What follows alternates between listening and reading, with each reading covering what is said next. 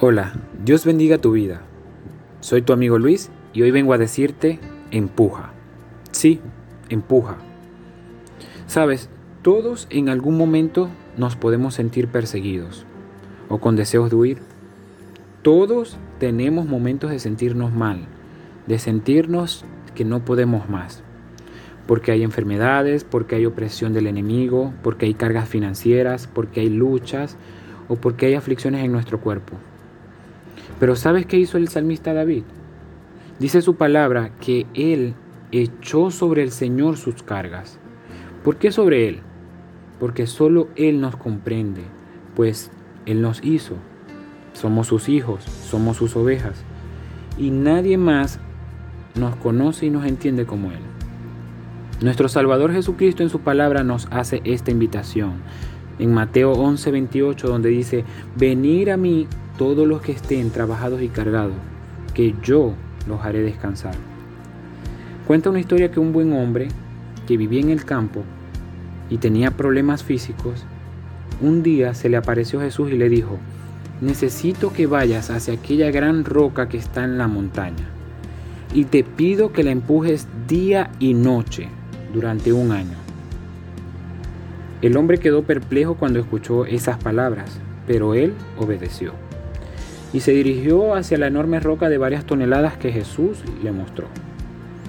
Empezó a empujarla con todas sus fuerzas, día tras día, pero no conseguía moverla ni un milímetro. A las pocas semanas llegó el enemigo y le puso pensamientos en su mente, donde le decía, ¿por qué sigues obedeciendo a Jesús? Yo no seguiría a alguien que me haga trabajar tanto y sin sentido. Debes alejarte ya que de nada sirve que sigas empujando esa roca, nunca la vas a mover. El hombre trataba de pedirle a Jesús que le ayudara para no dudar de su voluntad, y aunque no entendía, se mantuvo en pie con su decisión de empujar. Con los meses, desde que salía el sol hasta que se ocultaba, aquel hombre empujaba la enorme roca sin poder moverla. Mientras tanto, su cuerpo se fortalecía, sus brazos y piernas se hicieron fuertes con el esfuerzo de todos los días. Cuando se cumplió el tiempo, el hombre elevó una oración a Jesús y le dijo, ya he hecho lo que me pediste, pero he fracasado. No pude mover la piedra ni un centímetro. Y se sentó a llorar amargamente, pensando en su muy evidente fracaso. Jesús apareció en ese momento y le dijo, ¿por qué lloras? ¿Acaso no te pedí que empujaras la roca? Yo no te pedí que la movieras. Ahora mírate, tu problema físico ha desaparecido, no has fracasado, yo he conseguido mi meta y tú fuiste parte de mi plan.